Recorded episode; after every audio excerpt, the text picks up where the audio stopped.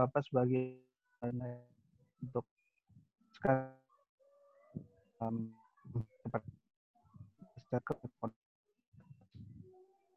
ingin memulai dari satu hal yang sangat uh, sederhana ya mengenai apa itu konflik of interest. Ketika kita bicara mengenai konflik kepentingan, maka sebetulnya hal yang paling simple adalah membayangkan teman-teman um, ada di posisi sebagai um, ketua panitia 17 Agustus. Nah, pada saat menjadi ketua panitia 17 Agustus, kawan-kawan semua um, berkesempatan untuk melakukan pengadaan terkait dengan konsumsi uh, satu RW yang jumlahnya mungkin kalau dari um, uh, jumlah mungkin nggak seberapa, tapi cukup besar, sekitar alokasinya 5 jutaan. Nah, teman-teman punya adik nih, adik teman-teman itu um, memang dia bisnis um, kue dan Eh, teman-teman uh, punya hubungan yang sangat dekat. Secara naluriah, teman-teman akan coba mengutamakan adik teman-teman untuk bisa um, dimenangkan dalam proses uh, pengadaan itu karena teman-teman menganggap secara uh, subjektif bahwa rasa kue yang disediakan oleh uh, adik teman-teman enak sekali dan dari sisi um, harga juga tidak terlalu tinggi. Nah, tapi coba teman-teman bayangkan konteks itu diangkat dalam level nasional. Ketika bicara konflik komentaris, tadi teman-teman adalah ketua panitia 17 Agustus, jadi teman-teman punya apa yang disebut sebagai posisi atau positions. Terus teman-teman punya tujuan utama yaitu ketika menjadi ketua panitia 17 Agustusan adalah menyelenggarakan uh, uh, 17 Agustus yang baik, menyediakan konsumsi yang paling baik, dan di situlah apa yang disebut sebagai duty of care yang teman-teman miliki. Nah, itu sebagai primary interest. Nah, satu lagi teman-teman semua, ternyata teman-teman punya rasa cinta terhadap adik teman-teman atau punya rasa cinta terhadap pacar ternyata yang dia juga punya usaha uh, catering di situ. Nah, di situlah yang disebut sebagai secondary interest. Jadi sebetulnya konflik of interest itu didefinisikan tiga aja, Dam. Yang pertama adanya posisi, yang kedua adanya secondary interest, yang ketiga adanya primary interest. Di mana ketika orang yang punya posisi tadi akan mengambil suatu kebijakan terkait dengan primary interest, itu dipengaruhi oleh apa yang disebut sebagai secondary interest. Secondary interest ini bisa macam-macam bentuknya. Bisa cinta, bisa persahabatan, bisa kepemilikan aset, bisa afiliasi, dan lain-lain. Nah, di situlah yang disebut sebagai um, uh, secondary interest. Nah, itu kalau dari definisi. Kalau kita eh, kaca pada skala yang lebih luas, misalnya OECD pun mendefinisikan conflict of interest itu hampir sama dengan tiga posisi tadi. Tapi dia mendefinisikan dengan bahasa yang lebih legal, adanya adanya duty atau kewajiban, adanya interest, adanya unacceptable uh, possibility of conflict. Jadi tiga ini tidak dalam posisi yang memungkinkan dia mempunyai konflik yang bisa tidak bisa dipisahkan, adanya kepentingan, adanya kewajiban. Nah, di situlah uh, konflik of interest uh, terjadi. Jadi kalau dilihat dalam lingkup yang lebih luas, seperti itu dan apa itu konflik of interest. Hmm. Pertanyaan lebih lanjut, apakah konflik of interest itu atau konflik kepentingan itu merupakan sesuatu yang jahat Hmm. Kenapa konflik of interest itu dilarang? Ada satu hal yang cukup menarik kalau teman-teman uh, baca riset uh, London School of Economics. Salah satu associate profesornya di uh, Department of Psychological and Behavior Science di London School of Economics namanya Michelle Muthukrishna. Waktu tahun 2017 ya pada batanya uh, diangkat itu mendefinisikan corruption is cooperation. Jadi korupsi adalah kerjasama. Apa maksud dia? Sebetulnya menurut dia korupsi itu merupakan um, muncul karena memang adanya sifat uh, kerjasama antar manusia yang sebetulnya alamiah. Sebagai contoh, kalau kita bicara mengenai nepotisme yang kita musuhi pada tahun 98. Nepotisme itu kalau kita lihat dari sisi behavior, dia mendefinisikan sebagai apa yang disebut sebagai inclusive fitness. atau uh, sifat manusia untuk bisa menularkan um, genetis baiknya ke generasi selanjutnya. Misalnya Mas Dama punya anak, Dama akan melakukan hal yang terbaik, menyekolahkan sekolah terbaik untuk bisa memastikan anak itu mendapatkan uh, masa depan yang baik. Nah, itu adalah uh, sifat apa yang disebut sebagai inclusiveness. Hal lagi misalnya saya nih punya teman, temannya adalah Mas Dama dan Mas Ridwan. Itu kan kronisme. Jadi kita ketika ada butuh apa-apa, wah Mas Dama butuh um, ahli korupsi nih, panggil saya. Butuh ahli politik, panggil Mas Ridwan. Itu kalau di uh, logika kan itu sebagai reciprocal altruism. Jadi sebetulnya hal-hal yang tadi disebutkan itulah sifat alam yang sebetulnya dimiliki manusia secara alamiah. Hmm. Tetapi mengapa itu bisa menjadi jahat?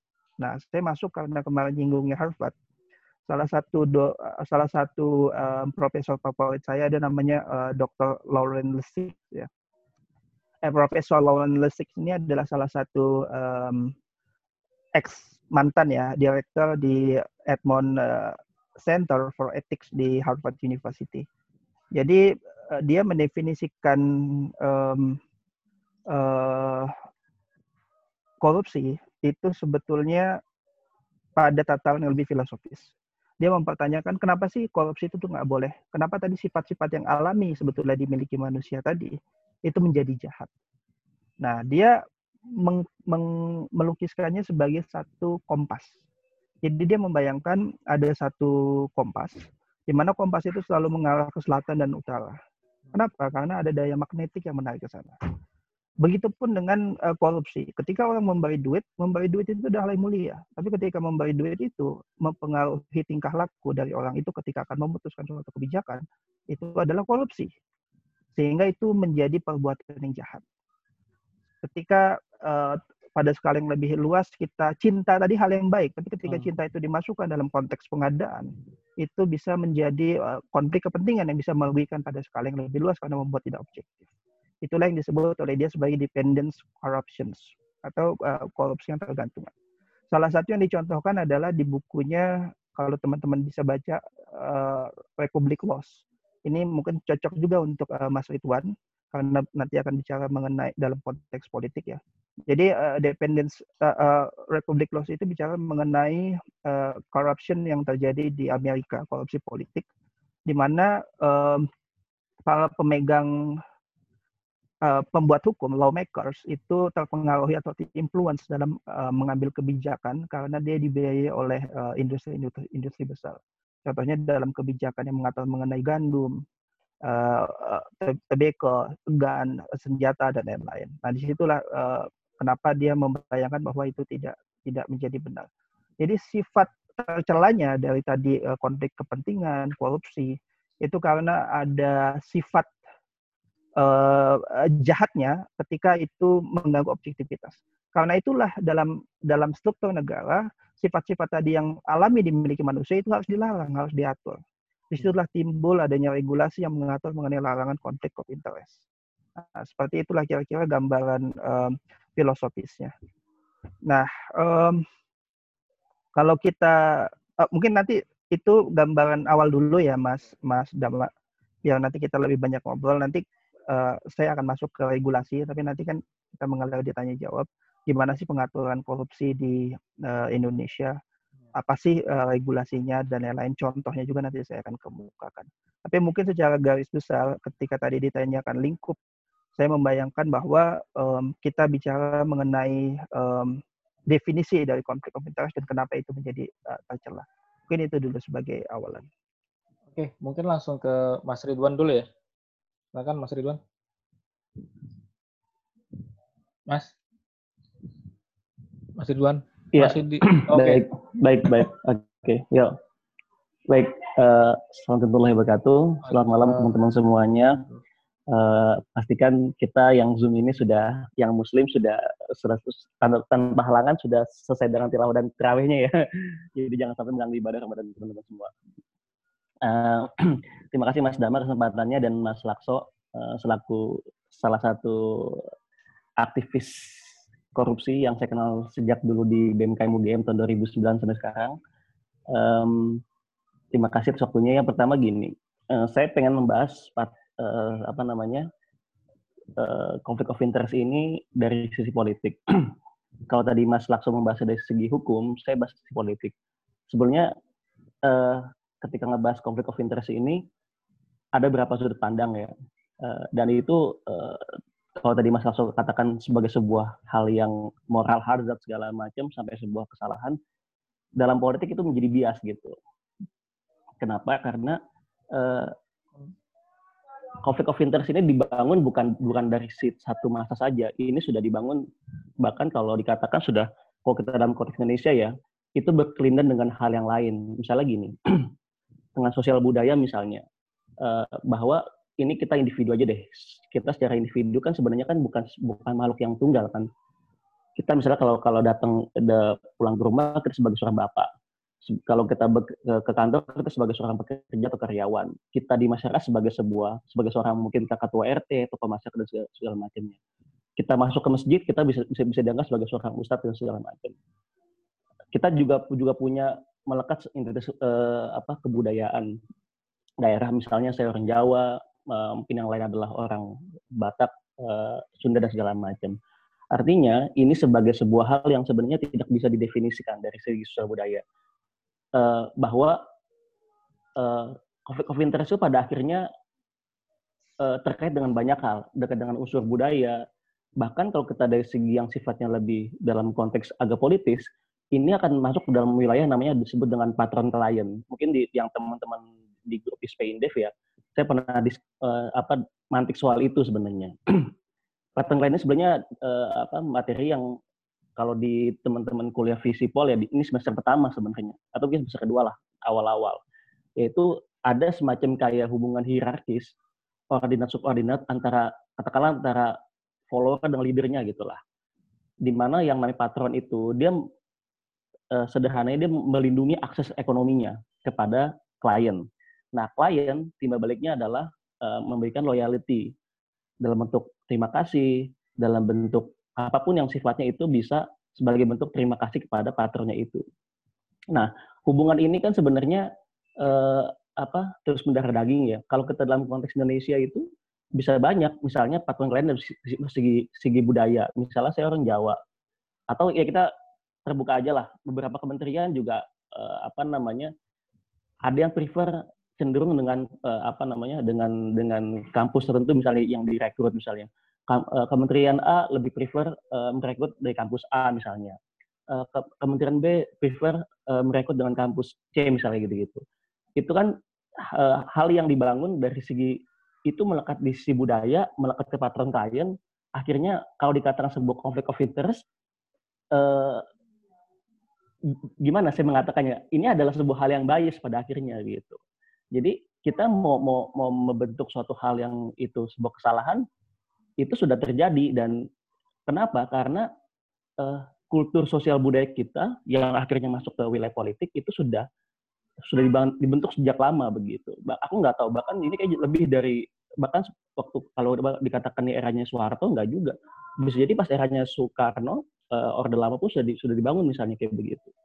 Uh, misalnya waktu daerah uh, Soeharto misalnya ya tahulah ada kronis segala macam yang di apa kekayaan tuh hanya terpusat di segelintir elit saja.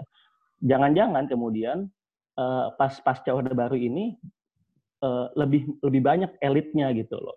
Saya saya nggak mengatakan bahwa kemudian hampir di semua eh bukan bukan semua. Saya bisa saya bisa mengatakan bahwa di semua partai pun semua ada bekas rezim Orde Baru gitu loh. Bahwa uh, konflik of interest itu pada akhirnya itu bagi saya dari segi sosial politik hal yang nggak bisa dihindari gitu memang nanti kita akan masuk ke, ke ranah yang sifatnya lebih teknis hukum tadi yang dikatakan oleh Mas Lakso. Apakah kalau kita mengadakan sebuah tender, merekrut orang, apakah sudah mengikuti, prosedur yang baku atau tidak gitu. Tapi gini, Mbak saya, saya dulu saya dulu waktu di kampus pernah nulis panjang gitu tentang bahwa bahwa sebenarnya tapi nggak apa ini sebagai sebuah diskusi aja ya bahwa sebenarnya hukum itu sebenarnya kalau kalau saya sebagai seorang kacamata uh, apa alumni ilmu politik ya hukum itu sebenarnya tanda kutip ya dia mengganggu keajegan sistem politik kita yang ada gitu. Jadi sistem politik kita yang sudah lama dibangun yang dibangun berdasarkan sosial budaya itu pada akhirnya dibatasin oleh hukum itu, ya kan? Bahwa kemudian uh, apa uh, sistem yang sudah dibangun itu yang pada akhirnya kan gini deh sederhana gini deh kalau kita misalnya mau mau di dalam sebu, saya sebagai seorang pimpinan di sebuah kementerian misalnya kan yang penting adalah bagaimana kementerian saya itu berjalan sesuai dengan prosedur dan itu memberikan hasil ya kan? Maka yang saya yang saya kemudian rekrut adalah bukan sekedar kompetensinya ya kan? Tapi juga ada kedekatan secara emosional. Jadi bukan sekedar kemudian skill skill uh, apa namanya uh, approaching tapi juga personal approaching gitu Nah, kenapa? Karena pada akhirnya ya agak kita um, masuk ke dalam wilayah uh, apa budaya ya bahwa banyak orang ini ini penilaian umum pada umumnya banyak orang yang punya skill bagus lulusan bagus tapi secara mungkin secara etika secara kedekatan dia nggak bisa terbangun begitu nah ketika masuk di level-level hukum yang di mana ada wilayah tender ya kan ada prosedur yang sangat ketat diverifikasi dan segala macam. Itu yang membuat bagi saya bagi saya itu menjadi terbatasin begitu. Contoh-contoh yang paling sederhana emang yang yang paling terbaru adalah yang kemarin soal status milenial ya. Hmm. bagi saya bagi saya sih itu sebenarnya uh, apa uh, proses rekrutmennya udah benar. Artinya gini waktu Pak Jokowi mengambil tujuh orang itu sebagai milenial itu benar. Cuman memang lagi-lagi lagi-lagi emang kita bermasuk dalam ranah yang sifatnya lebih uh, prosedur administrasi ya birokrasi itu. Bahwa kenapa tiba-tiba pertanyaannya adalah kenapa pas dia uh, apa namanya uh, penunjukan itu lebih dahulu dibandingkan peraturannya misalnya. Terus ke, kenapa kemudian tidak diarahkan ke kementerian terkait misalnya? Waktu ngomong soal praker kartu prakerja itu kenapa nggak ke Kemenaker misalnya?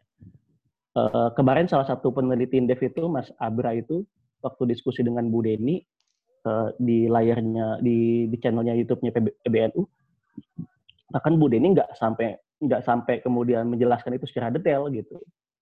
Dia meminta ada forum sendiri antara alumni forum indef dengan beliau gitu.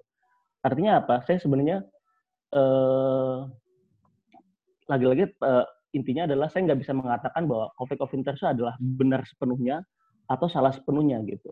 Karena eh, tradisi sosial politik kita, tradisi budaya kita, ketika itu masuk dalam ranah hukum, itu akan batasi banyak hal gitu loh. Sedangkan masyarakat kita itu belum sepenuhnya siap gitu.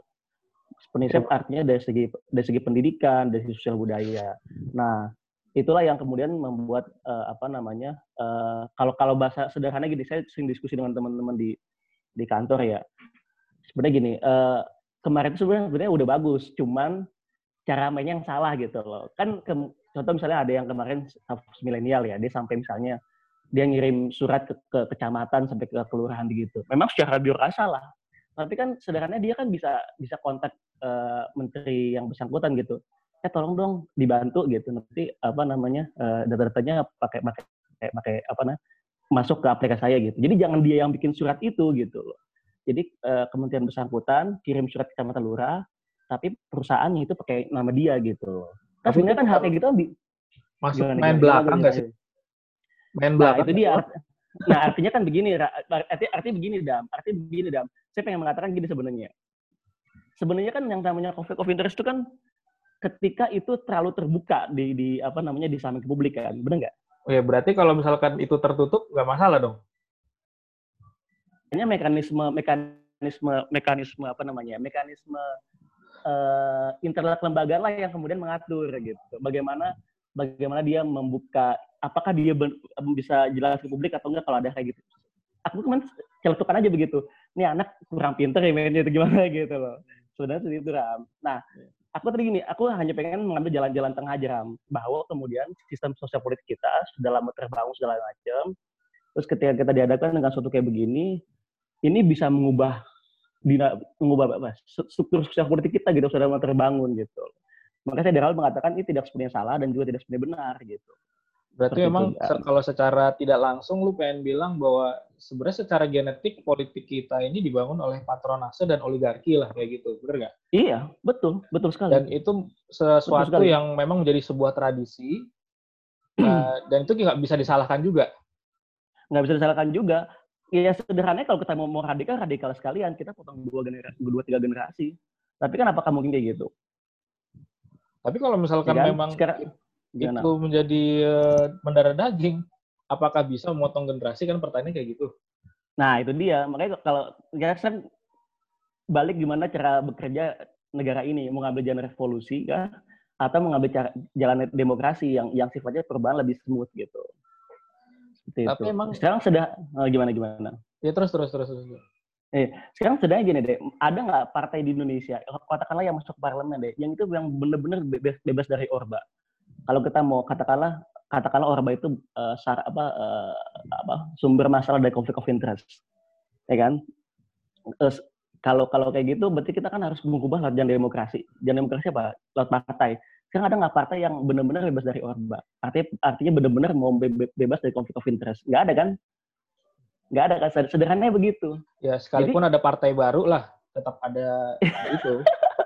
Ya kan? Ya, lu sering ngadepin kali di, di, di di balik kota sama sering sama sama aja partai hmm. baru itu intinya segitu juga oligarki sama-sama juga. Beda beda dan bedanya ada yang tampak secara jelas dan ada yang nggak tampak secara jelas gitu. Ya kan dia orde baru berbaju milenial ya seperti itulah kayak lah. Kalau di, kulik-kulik sama juga gitu. Jadi aku, aku hanya mengatakan gini, jadi apa of interest itu pada akhirnya suatu hal yang suatu hal yang kemudian uh, apa ya kayak buah simalakama gitu loh. Dimakan dimakan gitu Enak. ya nggak dimakan juga. Dimakan ya gimana gitulah hmm.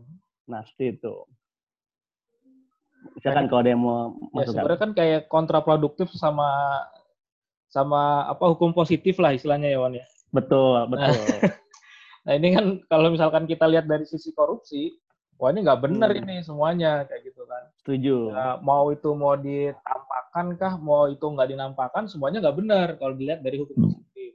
Bener nggak? Makanya kalau kalau eh, Dama mungkin pernah ingat kita kuliah dulu ya, mungkin teman-teman lain juga tahu bisa ngeliat uh, paparannya Prof. Purwo Santoso kan di YouTube banyak lah beliau lah paparannya gitu. Jadi kan beliau adalah kalau setahu saya ya, beliau adalah satu yang yang yang mengatakan bahwa nalar hukum kita itu kadang-kadang uh, sederhana atau dipaksakan buat buat buat masyarakat ini gitu loh. Sed, uh, apa karena yang ingin kita cari sebenarnya harmoni sosial atau sebuah keteraturan dalam hukum gitu loh. Ya enggak? Yang kita cari itu apakah itu bisa jalan paralel atau mana yang prioritas? tadi di antara dua itu harmoni sebuah harmoni sosial atau ketatan terhadap sebuah hukum. Nah, ini karena kadang-kadang uh-huh. karena kadang-kadang itu susah di susah susah dilakukan secara bersamaan. Tadi yang saya sederhana gitu. Saya sebagai seorang menteri, misalnya nih, ya, saya sebagai seorang menteri, saya pengen agar bagaimana kondusif berjalannya kementerian saya. Maka saya rekrut orang yang saya percaya. It means that berarti uh, implikasinya adalah saya harus mencari orang yang selama ini sudah bekerja dengan saya dan saya percaya dan dia punya kinerja bagus gitu kan sebenarnya kan. Hmm. Tapi kita kalau kalau ngikut dalam logika hukum itu nggak masuk, ya kan? Itu itu nggak nggak masuk. Nah makanya kita pengen mencari yang mana sebenarnya uh, harmoni sosial atau keteraturan terhadap sebuah hukum seperti itu. Nah itu gimana Mas Lakso? Mencari keserasian dalam hukum atau kepatuhan dalam hukum gitu? Ya. Keharmonian sosial atau kepatuhan dalam hukum?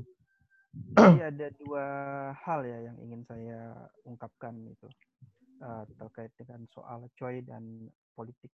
Jadi hal pertama mungkin ini Mas Ituan, Mas Dama dan kawan-kawan semua. Hal pertama saya ingin ungkapkan gini. Ini mungkin ada kaitannya juga dengan uh, stafsus milenial. Mas, kurang keras, Mas. Oke, okay, oke. Okay. Dan cukup keras ya? Ya. Oke. Okay. Jadi saya ingin ingin mengungkapkan gini ada dua hal. Yang pertama dari sisi um, hukum ya. Jadi gini, kalau kita mengukur bahwa coy itu sebetulnya hal yang mungkin bisa dimaklumi dalam proses uh, uh, politik ya, kaitannya dengan coy-coy yang uh, sifatnya besar. Saya ingin melihat pada skala yang lebih uh, luas itu. Jadi kalau kita bicara mengenai konflik of interest pada tataran uh, regulasi, taruhlah Amerika. Amerika adalah salah satu uh, uh, kampium demokrasi yang ada di dunia. Tapi hmm. Amerika dia sudah mulai mengatur uh, soal konflik of interest itu uh, sejak uh, fase masa uh, perang uh, saudara di mana utara lawan selatan mungkin teman-teman ingat dan itu direvisi lagi regulasinya sekitar tahun um, 1968-an dimasukkan jadi uh, section uh, 208 yang itu section itu sangat terkenal di Amerika Serikat. Di situ ada satu hal yang tegas uh, larangan bagi yang dija, bisa dijatuhi hukuman pidana.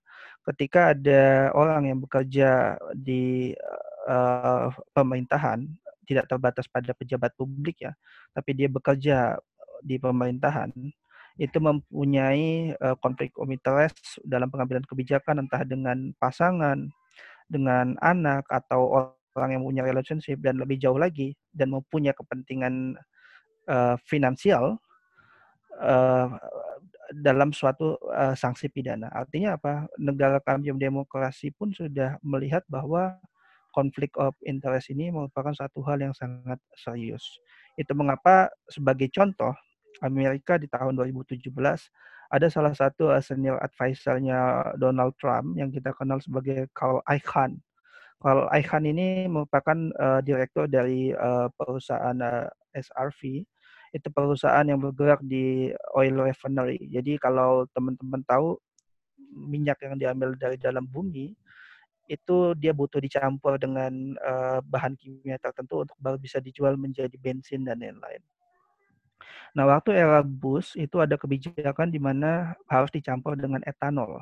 Karena dianggapnya etanol itu kan uh, dari uh, sumber uh, tanaman sehingga bisa uh, apa uh, bisa menjadi energi berkelanjutan dan yang kedua bisa mengurangi emisi di udara.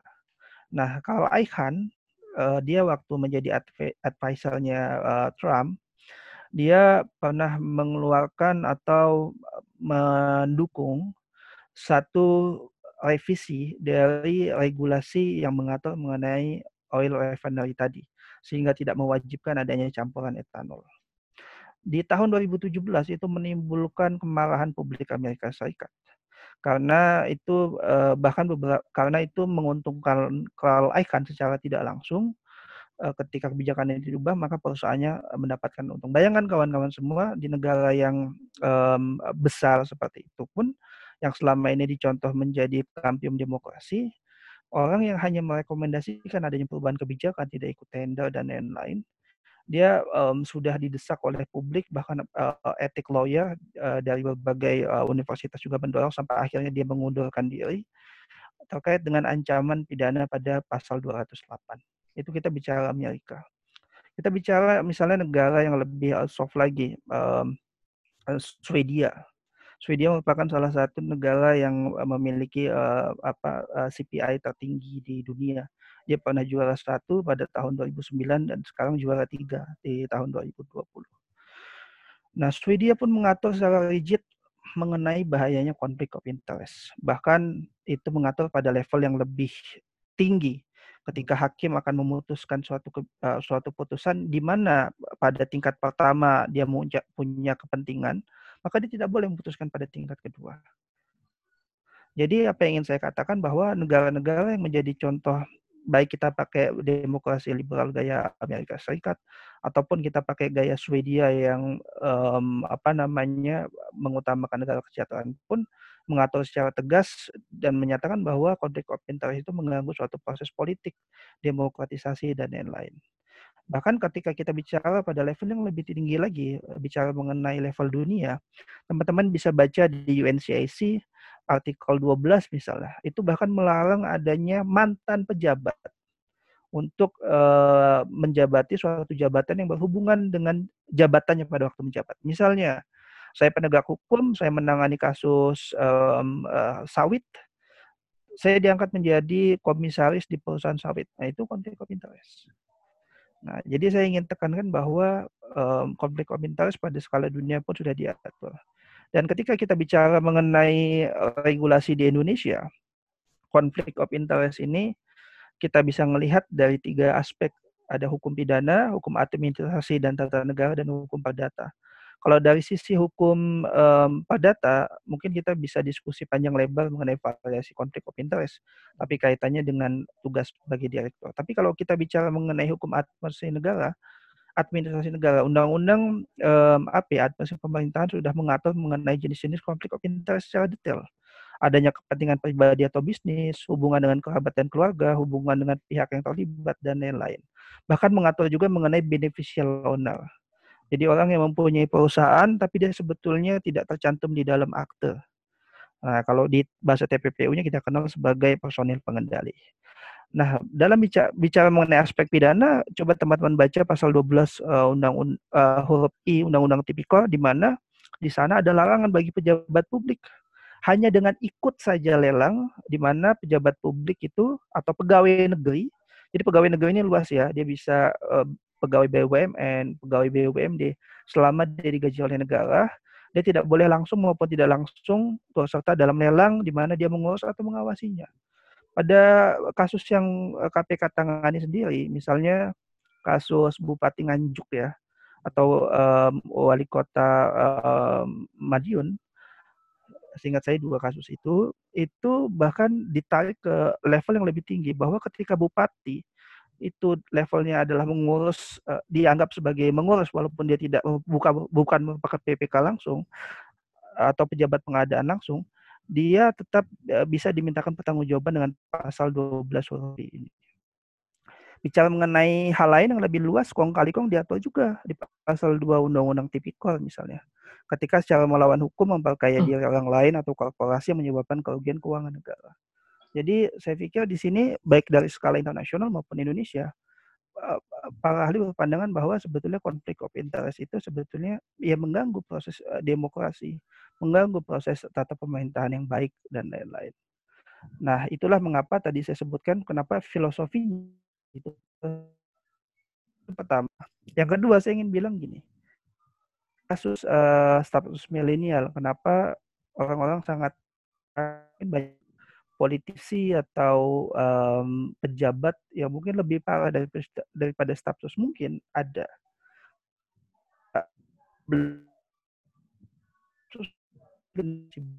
generasi milenial. Ketika kita bicara mengenai generasi baru, generasi milenial, mereka representasi dari Mas Dama, Mas Soituan, dan kawan-kawan yang ada di sini semua. Sehingga gaya berpolitik baru pun harus ditunjukkan oleh mereka. Karena setiap generasi itu harus menunjukkan adanya perubahan, keinginan berbeda dengan generasi pendahulunya. Di mana kita tidak boleh membiarkan adanya bahkan hal-hal yang sifatnya tercela pada skala kecil sekalipun terkait dengan tata pemerintahan. Karena saya yakin generasi milenial memimpikan um, suatu hal yang lebih baik ke depan. Gaya berpolitik yang lebih bersih. Sehingga minimal uh, pada saat Belva mundur pun saya melihat itu suatu hal yang positif. Walaupun ketika kita bicara mengenai uh, pengadaan kita bicara lain soal. Tapi walaupun itu atas tekanan publik dan lain-lain, tapi secara uh, culture itu menunjukkan bahwa adanya uh, uh, sikap politik dari generasi milenial yang yang memang itu harus di harus diutamakan. Jadi dua hal itu yang saya ingin saya soroti bahwa generasi milenial tidak boleh membenarkan atau melegitimasi um, um, gaya berpolitik tua. Kita harus memberikan hal-hal baru di masa yang akan datang. Mungkin seperti itu, Mas Dama. Mas. Ya. Tapi jadi catatan gini, Mas, apa namanya? Uh, seakan-akan ketika kita mundur uh, itu urusan sudah selesai dan apa namanya kita menunjukkan gaya berpolitik tadi ya bahwa sikap politik kita berbeda dengan generasi sebelumnya. Oke, mungkin di situ kita sepakat. Tapi ada satu hal yang menurut saya kurang. Bagaimana uh, sikap ini ketika menjadi paripurna ya ya udah dia berani mengungkapkan silahkan menginvestigasi proses-proses itu gitu misalnya. Nah itu yang saya rasa kurang dari apa namanya sikap milenial yang setidaknya ingin menunjukkan satu hal yang berbeda. Nah kayak gitu. Nah ini kan sebenarnya sudah dilakukan oleh eh, bahkan generasi-generasi yang lebih tua gitu ya. Beberapa pejabat kita kan juga ada yang ya mundur gitu ketika tahun korupsi saya mundur gitu ada yang seperti itu. Terus juga di luar negeri pun orang-orang yang sudah uzur gitu ya, bukan masanya era milenial, mereka juga mundur gitu. Nah, apa yang menurut Mas ini menjadi suatu hal yang penting jadi catatan kita ketika kita sebagai milenial melihat konflik of Itu satu okay. pertanyaan. Yang kedua, tadi Mas, apa bagaimana pandangan Mas terkait dengan keharmonisasian uh, sosial atau culture yang disampaikan oleh Ridwan dengan kepatutan terhadap hukum? melihat Choi ini kayak gitu. Oke. Jadi tadi sebetulnya jawaban terkait dengan uh, kepatutan ketika melihat uh, sosial itu saya jawab dengan contoh-contoh berbagai negara tadi, Mas Dama. Saya ingin katakan apa bahwa sebetulnya hal hukum itu dibuat secara logis. Sem, uh, para peneliti yang saya sebutkan tadi tahu bahwa itu sifat alamnya yang dimiliki manusia, ingin menolong saudaranya, ingin menolong kawannya dan lain-lain. Oleh karena itu, hukum harus mengatur secara rigid karena ketika itu diterapkan pada skala yang lebih luas, itu bisa mengganggu demokrasi. Bayangkan ketika uh, partai uh, mengutamakan um, um, apa yang sering dikritik sebagai suatu bentuk um, um,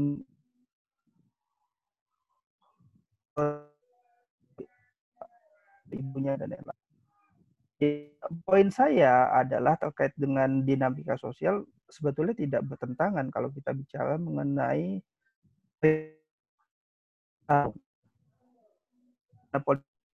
itu dianggap suatu hal yang sebetulnya lumrah terjadi tidak mungkin negara-negara besar kesepakatan pada level internasional itu menyepakati. Karena hal yang ingin saya tegaskan ini ada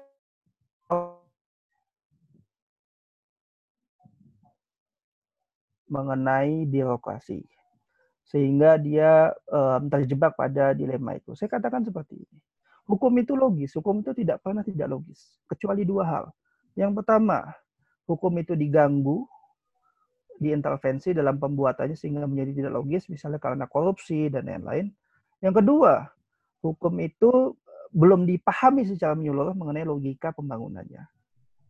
Nah, jadi harusnya secara logis sebetulnya bisa dipahami bahwa perbuatan konflik of interest itu adalah merupakan perbuatan yang tidak baik bahkan dalam tataran norma di masyarakat eh, di, uh, di norma di sosial dan juga dalam konteks politik. Karena tidak mungkin orang-orang pintar sedunia itu mengatur hal yang sebetulnya lumrah terjadi dan seharusnya dibiarkan terjadi. Nah seperti itulah eh, pandangan saya. Terus yang kedua um, tadi yang pertanyaan pertama ya soal um, um, sikap generasi milenial. Poin saya tadi itu yang sebelumnya saya ungkapkan terkait dengan posisi staf khusus itu ada ada dua hal. Yang pertama bahwa saya tadi katakan bahwa mundurnya staf sus tidak menyelesaikan semua hal. Tapi pilihan dia mundur menurut saya adalah pilihan yang mungkin patut diapresiasi. Tapi saya sepakat dengan Dama bahwa memang um, itu tidak menyelesaikan semua hal dan tadi pun saya ungkapkan seperti itu. Yang kedua, sebetulnya gini, kalau kita bicara mengenai sejarah ya, gerakan baik di Indonesia maupun di seluruh dunia, memang ada waktunya um, um, kaum yang mendorong perubahan kadang-kadang malah menjadi kaum yang nantinya akan memimpin suatu bentuk oligarki yang itu malah menghalangi perubahan. Nah, itulah sebetulnya tugas di dalam generasi milenial untuk bisa concern, untuk bisa tahu, untuk bisa menghentikan sekecil apa pun potensi uh, kesalahan yang dibuat oleh representasi dari generasinya. Itulah kenapa saya bilang tadi bahwa kenapa status milenial ini rame? Karena mereka membawa kata milenial mereka membawa aspirasi yang seharusnya dimiliki oleh generasi milenial, yaitu membangun gaya berpolitik baru yang berbeda dengan generasi-generasi sebelumnya. Itu yang. Oke, Mas Ridwan, masih stay tune nggak? Mas, Mas Ridwan, ini hilang ini gimana sih? Masih dong, masih oh, dong, masih, masih dengerin. Masih. masih. Saya, saya tuh dengerin, serius itu saya hanya hanya hanya mati mikrofon doang kan ini. Oh iya. Siap, siap. Ba banyak bocil-bocil soalnya belum tidur soalnya. Lanjut, lanjut, lanjut. Bocilan lanjut, tiga, lanjut. Wan, banyak banget ya. Ada buka kartu lagi. lanjut, lanjut, lanjut, lanjut. Jadi gimana nih, Wan? Katanya polit apa namanya hukum itu ya tentu saja logis gitu. Dan uh, kecuali ada pengganggu-pengganggu ya. Kalau dari pernyataan itu, kalau menurut gue ya politik itu dalam artian yang tadi lu bilang sebagai patronase dan oligarki itu sebagai pengganggu dari hukum politik, eh hukum dari hukum positif gitu ya. Oke, okay, uh, saya tadi saya gini Ram, saya lagi tadi tuh kenapa agak hilang sebentar, lagi Google soalnya saya. saya oh. Intinya saya pe, intinya lagi Google saya. Intinya gini, siap, siap. saya pernah dapat pernah dapat apa? Uh, nanti mungkin Mas Lakso bisa bisa mencarikan dalil dalil quote-nya ya. Maksudnya gini, ada yang mengatakan bahwa norma sosial itu lebih lebih dulu dibandingkan norma hukum, gitu. Aku nggak tahu tadi saya lagi lagi nyari di Google tuh uh, itu kata-kata siapa dan bagaimana kalaupun itu dalam bahasa Yunani uh, bagaimana apa namanya dalilnya gitu. Tapi gini, norma saya ingatnya gini, norma sosial itu lebih dulu dibandingkan norma hukum. Artinya norma hukum itu terbentuk karena ada sebuah norma sosial yang itu, yang itu benar dijadikan sebagai sebuah landasan uh, positivistik artinya terjadi sebuah hukum gitu. Nah, uh, apa? Uh, artinya apa? Dengan dengan logika seperti itu, dengan logika bahwa kemudian uh, apa namanya uh, bahwa norma norma itu lebih dulu dibandingkan norma hukum, implikasinya apa? Implikasinya bahwa kemudian masyarakat kita itu gini dong, uh, sederhana gini, hukum itu kan terbit dari uh, budaya masyarakat yang kemudian agak menyimpang, akhirnya uh, apa namanya bikin sebuah aturan yang itu membatasi agar tidak menyimpang gitu kan.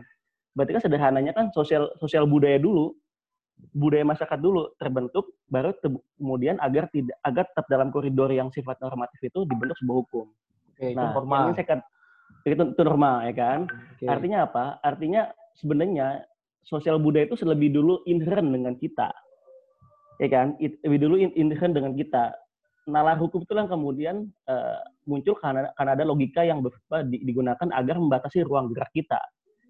Gitu kan? Kita logikanya gitu kan? Hmm. Nah, yang yang saya katakan adalah sebenarnya uh, tadi kalau Mas Sabtu nyebutin beberapa negara segala macam gitu-gitu uh, gini, saya sampai sekarang masih masih berpikir masih yakini bahwa negara Indonesia itu tidak tidak pernah di uh, dia tuh sebuah negara yang unik gitu ya sederhananya kalau Bung Karno dulu punya ide tentang Nasakom, ya kan, uh, apa mungkin di, di Orde Baru kemudian uh, apa namanya uh, dikuatkanlah falsafah tentang Pancasila, pembas segala macam. Meskipun pada akhirnya itu banyak penafsiran-penafsiran yang memang bias power gitu ya, bias kekuasaan gitu. Cuman pada akhirnya saya berpikir bahwa uh, idealita dalam sebuah di, di banyak negara pun tidak akhirnya tidak ada yang sama dengan di Indonesia gitu dan uh, ketika misalnya uh, demokrasi yang disebut di ada di, di sebuah di Amerika dan di negara-negara yang paling liberal sekalipun yang nggak bisa juga kemudian dikuatkan dengan oh, dicontohkan dengan Indonesia gitu. Berarti nggak bisa dikomparasikan gitu? Nggak bisa bisa komparasikan, nggak bisa adapt totally gitu loh di Indonesia kalau bahasanya Pak Anies ada bahasa Pak Anies lagi. ada namanya adopted, ada namanya adopted gitu. Dia bisa diadaptasi tapi nggak bisa di nggak bisa di nggak bisa diadopted maksudnya apa ya? Nggak bisa diaplikasikan gitu. Aplikasikan begitu. Itu dua hal yang berbeda. Kita hari ini mungkin bisa meng mengadaptasikan sistem demokrasi yang di di di negara-negara barat ada.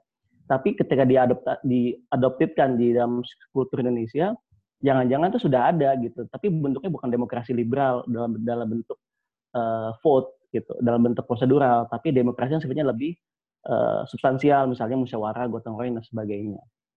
Nah, yang yang artinya kan apa? Artinya kemudian uh, apa? Uh, ketik, ketika tadi ada fenomena status milenial itu, itu itu lagi-lagi bagi saya bukan salah dari status milenialnya Bukan, bukan, bukan.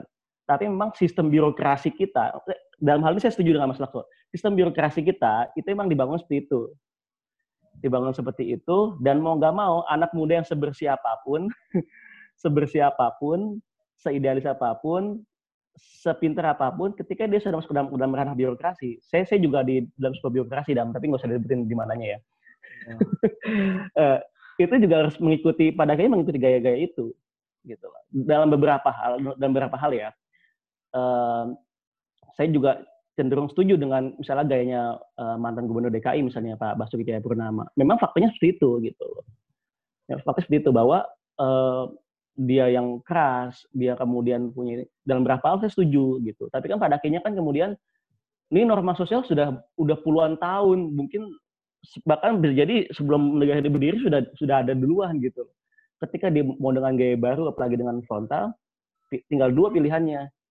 Kita yang tetap maju dengan dengan menghadapi banyak situasi kayak begitu, atau kita mundur. Tapi eh, yang namanya apa? Yang namanya oligarki, yang namanya coy itu jalan gitu loh. Nah, eh, apa namanya? Tapi saya meyakini bahwa ketika Safus Milan itu mundur dia orang kayak dia tuh ini kok apa namanya punya banyak punya banyak kesempatan bahkan bisa jadi lebih lebih bisa berkarir di, di luar dibandingkan di bidang pemerintahan begitu seperti jadi uh, ya ketika sudah masuk ke apa ranah birokrasi seperti itu mau nggak mau gitu jadi kalau mau naik ke atas kalau lewat pemerintahan bagi saya agak sulit karena kita uh, banyak yang bilang lah birokrasi kita kan kayak semacam negara negara ketiga gitu loh. Dia sudah punya pakam sendiri gitu loh. Kayak gitu dan Nah, kalau menurut lu sendiri kan lu udah berpengalaman nih, gitu. udah lama Gimana? lah di lembaga eksekutif, lembaga eh, legislatif ya. Ya melihat dari dalam ya. Eh, Politisi uh, muda. melihat dari realita gitu ya. Mungkin kalau kita masih istilahnya uh, wah masih ketutup lah. Harapan kita ini Dam. Oh iya siap siap. Dia ngerti banyak ini mas. nah dari dari sudut pandang lo sebenarnya Choi itu ada potensi profesionalisme nggak sih? Kalau misalkan tadi Mas Lakso kayaknya ya ini kalau Choi itu kayak misalnya di Amerika orang ngasih dia ada di stafsus ya istilahnya. Tadi salah satu staf susnya Trump rekomendasi ini nggak boleh pakai etanol lagi. Terus dia nguntungin diri sendiri dan perusahaannya wah itu merusak tatanan politik dan pemerintahannya. Nah tapi kalau menurut dari lu nih yang udah berpengalaman di dalam ya hal, lah iya kan maksudnya berpengalaman tuh artinya melihat melihat secara secara langsung gitu ya proses-prosesnya tahap demi tahapnya atau mungkin uh, ada tahap yang di luar tahapan resminya dan seterusnya. Nah itu uh, adakah peluang profesionalisme gitu? Kalau memang lu mengatakan bahwa ya sebenarnya nih si public interest itu sebuah simalkama adanya memang udah ada kayak gitu dari sononya begitu kayak gitu ya. Nah tapi kan sebenarnya kalau dalam eh, sekali lagi dalam pandangan Mas Lakso ini juga benar gitu kan nah tapi kalau misalkan lu berpandangan benar emang benar ada profesionalismenya gitu ya? Artinya eh, tadi ya, kedekatan yang lu bilang kalau kita nggak sama dia kayaknya hmm. gue nggak bakal perform nih kerjanya kayak gitu ya. Dia mm, mm, potensinya antar dulu lah pokoknya kita sama-sama enak dalam hal berkomunikasi kayak gitu. Dia di gua suruh nurut kayak gitu ya. Nggak ada pembangkangan pembangkangan kayak gitu. Nah menurut lu kayak gimana lah kan karakter milenial kan gitu ya kak. Apa dia melihat sebuah idealita idealita yang akhirnya wah nggak bener deh kayak gitu. Kira terjadi apa ya gitu. Dan uh, bisa nggak munculkan sebuah ikatan yang lebih profesional? Artinya ya lu eh, nggak uh, hanya sekedar dilihat kedekatan emosional kayak gitu. Gimana Wan? Menurut pengalaman uh, profesionalisme itu pada akhirnya definisinya apa sih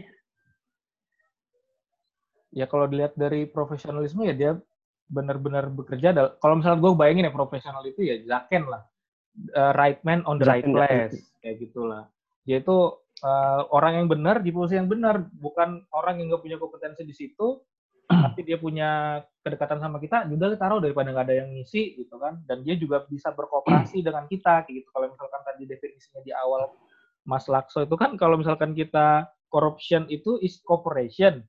Nah, itu kan malah menunjukkan adanya eh, celah-celah uh, ataupun uh, slot-slot korupsi kayak gitu, Pak. Nah, bisa nggak apa namanya dalam memang pengalaman lu nih melihat melihat kesarian uh, itu muncul. Oke okay, oke. Okay. Oh ya, profesionalisme ya sebelum, uh, Oke, okay, sebelumnya saya, saya, saya ingat uh, tadi Mas satu nyebut Amerika.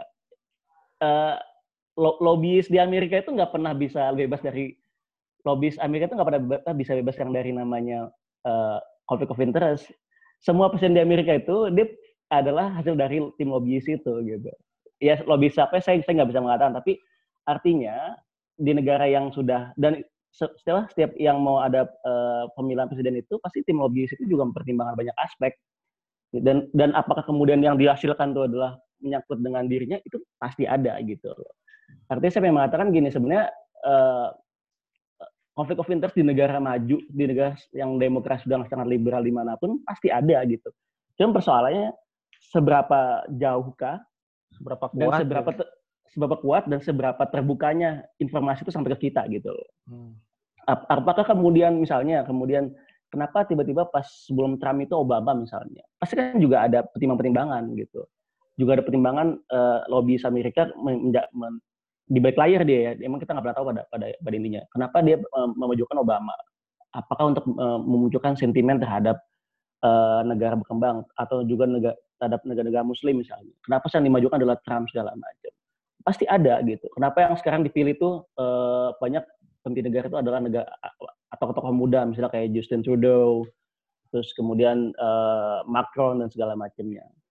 Itu pasti ada sebuah konflik of interest. Cuman memang yang sampai ke kita bisa jadi adalah uh, nggak uh, nggak nggak utuh informasinya gitu. Nah balik ke pertanyaan Dama tadi, apa tadi yang yang Dama tadi? Ya uh, uh, kalau misalkan patron klien dan coy itu uh, uh, bagian dari keseharian uh, ya dan dia bisa oh, iya, iya.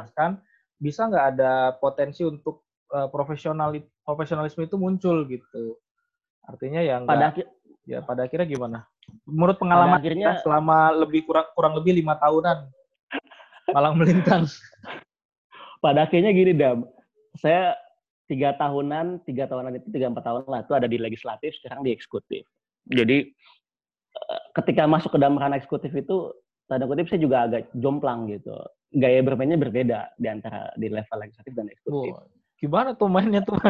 Gaya tapi, tapi buat Enggak, tapi pada, pada intinya gini, pada intinya adalah pada akhirnya profesionalisme itu kata-kata bagi saya kata itu kata-kata yang utopis. Karena kita mendefinisikan profesionalisme itu sebatas kita bekerja sesuai dengan tupoksi uh, uh, tanpa melihat kedekatan kita dengan orang lain gitu. Nggak nggak bisa dan pada akhirnya kita itu makhluk sosial dan kita makhluk sosial yang pasti sedikit banyak punya kecenderungan tertentu gitu dam itu kita nggak bisa maafin. We are, kita bukan robot gitu, yang bekerja berdasarkan sebuah SOP prosedur, semua ngikut gitu, tapi tanpa punya sebuah ta, tanpa punya tan, tanpa punya preferensi. apa namanya prefer, preferensi begitu. Itu pasti ada, sedikit banyak ada gitu. Dan itu bagi saya halamiah saja yang namanya manusia normal-normal saja gitu. Dan makanya ketika ketika misalnya uh, apa Pak Jokowi atau siapa presidennya men, apa merekrut orang untuk menjadi menterinya. Backgroundnya backgroundnya adalah seorang politisi gitu misalnya. Apakah politisi itu nggak profesional? Bisa saja. Uh, apakah seorang menteri yang memang dia nggak dari partai politik dia nggak profesional? Bias, apakah dia kemudian bebas dari coy? Nggak juga gitu. Pasti ada. Ya, ya bisa aja kemudian misalnya misalnya menteri yang uh, dalam lingkup uh, perekonomian misalnya dia punya kedekatan dengan lembaga uh, moneter dunia misalnya gitu, gitu. Sehingga kebijakannya adalah menyangkut sama apa yang dikatakan oleh dunia gitu. Sama saja sebenarnya dam. Misal sama uh, seorang seorang menteri yang dari partai politik terus misalnya misalnya misalnya nih ya misalnya dia uh, apa namanya selama dia jadi menteri dia bisa aja kemudian membuat sebuah siaran TV atau media untuk menguntungkan partainya. Tapi ternyata nggak juga kan saya nggak menyebut nama partai apa pun misalnya ya kan? Artinya artinya artinya saya pengen mengatakan sebenarnya ada ada yang ada ada menteri yang misalnya dia bego dari dari dari politik tapi nggak menguntungkan partainya misalnya selama dia menjabat itu. Artinya kan dia profesional dong even dia dari partai politik dong benar nggak? Atau ada juga menteri yang menteri yang kemudian backgroundnya bukan dari partai politik tapi dia banyak dipengaruhi oleh tekanan-tekanan luar gitu entah dia dia dulu pernah di mana di mana segala macam dan akhirnya mem, mem, me, ya ya ter, diangkat dan akhirnya itu uh, preferensi dia itu menjadi sebagai semacam sebuah uh, apa namanya basis nilai dia untuk menentukan sebuah kebijakan gitu. Eh kan? Iya, tapi apakah itu profesional? Apa itu profesional? Enggak juga kan? Apakah itu coy? Itu coy gitu. Kalau misalkan eh, profesional atau tidak itu tidak bisa jadi bukan kayak gitu. Tapi kalau misalkan Iya, bisa jadi bukan kan? Pasti bisa dipastikan itu coy gitu kan. Gitu kan? Iya kan, berarti seperti coy kan, bener kan? Hmm. Coy kan, Ke, apa saya yang dulu misalnya punya kedekatan hubungan dengan lembaga eh, keuangan internasional misalnya, terus uh, ketika saya membuat kebijakan, pasti kan saya berpikirnya, aduh ntar kalau di mata dunia gimana nih uh, terhadap apa uh, reput saya misalnya itu bisa bisa menjadi pertimbangan-pertimbangan yang sifatnya itu kan even dia bukan dari parpol misalnya loh kayak gitu jadi uh, bagi saya itu kata-kata profesional kata-kata bebas dari coy itu kata-kata yang sifatnya bagi saya itu utopis banget bias banget gitu loh dam seperti itu ya itu itu kacamata saya sebagai dari sisi sosial politik sih sebenarnya gitu jadi mas oh. dia bilang intinya ya sebenarnya uh, preferensi itu adalah coy gitu. Tapi emang segitunya mas, kalau misalkan kita punya preferensi juga dibilang coy juga. Dan tapi uh, uh, sama ini ya, saya kalau dari tadi bilang uh, pemaparan Ridwan, saya jadi punya kesimpulan bahwa sebenarnya hukum kita ini kurang humanis gitu. Apa begitu mas? Ya, jadi hal yang perlu dipahami ya sebetulnya kenapa hukum itu Dama pinter, pinter, Dama pinter. Terima kasih Dama. Udah ke udah ke Bekasi Dama. Woi, kenapa woi? Woi, woi, Hukum itu adalah sesuatu kenapa, yang wey? logis. Jangan. Hukum itu adalah sesuatu yang logis. Jadi saya saya ingin mengungkapkan gini, misalnya tadi ya contoh yang Ridwan sebutkan mengenai lobis di Amerika, Amerika Serikat ya. Tahun lalu di akhir tahun lalu saya langsung main ke K Street ya. Jadi K Street itu adalah markas lobbyis di Amerika Serikat. Jadi di sana berdiri law firm law firm yang memang eh, dia um, tugasnya lobbyis. Kliennya macam-macam. Ada dari Indonesia, ada dari berbagai negara. Karena kan uh, produk hukum yang dilahirkan di Amerika Serikat tentunya akan berpengaruh juga terhadap uh, negara-negara lain. Nah, di sana pun sebetulnya lobbyis yang tadi dikatakan oleh Tuan itu tidak uh, tidak tidak jangan dibayangkan bahwa mereka bisa seenaknya gitu melakukan lobby, negosiasi dan lain-lain. Di situ hukum mengatur secara uh, jelas batasan-batasan yang boleh ataupun tidak boleh dilakukan oleh para lobbyis. Dan bagaimana pendekatan-pendekatan yang dilakukan oleh lobbyis itu tidak secara langsung memberikan um, efek atau uh, uh, dampak untuk memperkaya diri salah satu dari uh, lawmakers ya. Walaupun itu semua itu pun masih dikritisi salah satunya oleh Profesor Lawrence Lessig tadi. Dia eh, di bukunya Republik Laws menulis mengenai uh, dampak uh, buruk dari proses korupsi politik yang terjadi di Amerika Serikat termasuk salah satunya mengkritik institusi lobby tadi yang muncul di Amerika Serikat.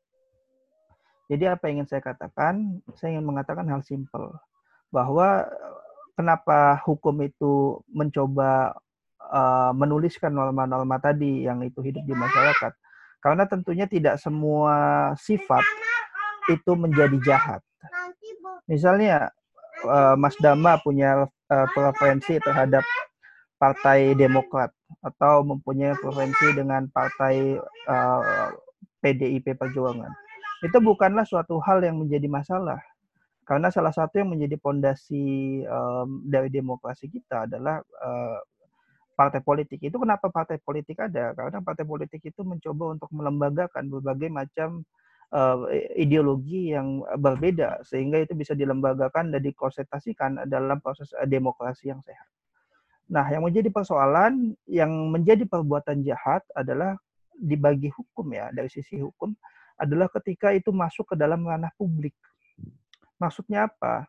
Ketika itu menentukan perusahaan mana yang akan digunakan untuk bisa mengadakan suatu um, kebijak um, apa uh, tender atau pengadaan.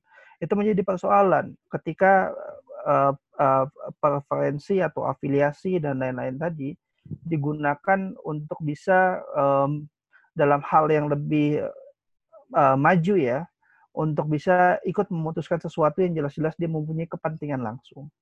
Makanya tadi ketika saya uh, jelaskan mengenai primary, primary interest dan secondary interest, di situlah dalam konteks Indonesia dibatasi di Undang-Undang AP contohnya. Mana hal-hal yang uh, berpotensi untuk konflik of interest. Tidak semua hal bisa kita definisikan sebagai konflik of interest uh, dalam konteks um, um, yang dilarang atau tercela. Karena konflik of interest pun sudah didefinisikan secara lebih sempit yaitu bagaimana ketika uh, adanya suatu pengambilan kebijakan itu terdistorsi oleh uh, secondary interest tadi. Jadi intinya um, menurut saya harus dipisahkan dulu nih antara mana yang mana yang mana yang disebut sebagai preferensi politik atau yang disebut sebagai um, sifat uh, subjektif alami manusia dan subjek, sifat objektif alami manusia yang tercela. Jadi ada yang tidak tercela, ada yang tercela. Yang tercela itu tadi yang disinggung, yaitu bagaimana itu uh, ada kaitan hubungan kekeluargaan ketika mengambil kebijakan ketika um, suatu kebijakan itu dia jelas-jelas mempunyai um, interest da dalam hal finansial dan lain-lain. Nah itulah yang membuat tercela. Jadi harus dilihat secara um, uh, komprehensif uh, Mas Dama mengenai tadi yang sempat disinggung oleh um, uh, Mas Ridwan soal um, realita politik dan kaitannya dengan hukum seperti itu. Oke. Uh, kalau yang kedua gimana Mas? Terkait bahwa Dam, Dam. Oh, ya. Dam, Dam. Oh, itu itu kayaknya si Fahmi mau nanya tuh dia WA gue mulu tuh. Oh gitu. Fahmi okay. masih ada nggak?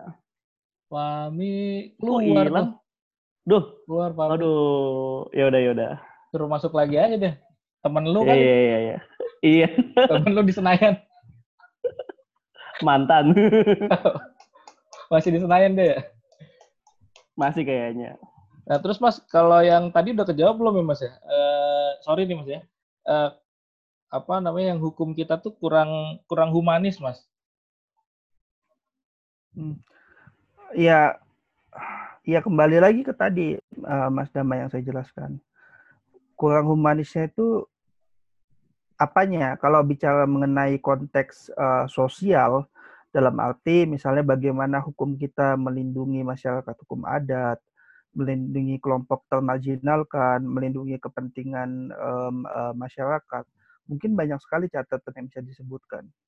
Tapi ketika bicara mengenai um, um, konflik of interest, sebetulnya malah hukum kita itu masih mengaturnya secara um, kurang rigid. Sebagai contoh, trading in influence misalnya, itu belum diatur oleh hukum kita secara langsung. Misalnya lagi um, kita bicara mengenai um, masa jabatan ex pejabat publik untuk menjabat kembali di suatu perusahaan itu belum diatur secara jelas di hukum kita. Tapi kalau bicara malah saya malah melihat bahwa hukum kita masih belum menjangkau hal-hal yang itu sebetulnya tercela dalam standar umum yang diakui oleh dunia. Saya bukan bilang bahwa hukum yang mati tadi di Amerika Serikat sudah diterapkan secara optimal. Saya tidak bilang bahwa hukum yang uh, mati tadi di um, uh, Swedia sudah diterapkan secara optimal atau di dalam lengkap dunia di UNCAC karena kan ada korupsi juga di PBB. Ya. Tapi yang ingin saya katakan adalah mereka mengatur hal-hal yang tadi eh, konflik of interest yang sifatnya tercela tadi dalam hal yang lebih rigid dan diatur secara jelas. Itu maksud saya. Okay. Jadi memang kalau menurut saya bahkan malah di Indonesia itu uh, beberapa uh, regulasi terkait konflik of interest belum dicakup atau belum diatur secara jelas. Itu menjadi problematik juga di, Indonesia. Nah, berarti memang kesimpulannya bukan tidak humanis ya mas, tapi memang belum rigid saja dalam pengaturan hukum positifnya ya. Ini bicara konflik of interest ya. Iya, iya. Ketika uh. bicara mengenai perlindungan tadi masyarakat ada perlindungan lingkungan, ya mungkin masih banyak kritikan kritikan-kritikan yang mungkin kita masukkan. Apalagi terkait dengan adanya kritikan kritikan-kritikan yang muncul di rancangan undang-undang yang uh, baru, baru misalnya terkait ya. dengan omnibus law. law. Nah itu hal-hal yang mungkin uh, teman-teman pegiat sosial yang lebih bisa banyak mengomentari. Siap, siap. Oke, oke mungkin udah ada yang pengen bertanya ya. uh, silakan bagi yang ingin bertanya langsung unmute aja. Fahmi mau nanya Fahmi? Kita buka sesi pertanyaan ya tanya jawab. Masih nyimak dulu sih, Bang, nggak apa-apa. Hah? Ini udah nih, udah sesi tanya jawab nih.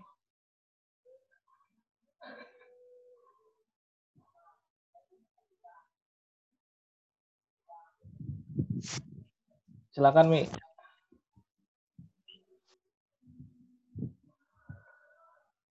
Ada pertanyaan nggak?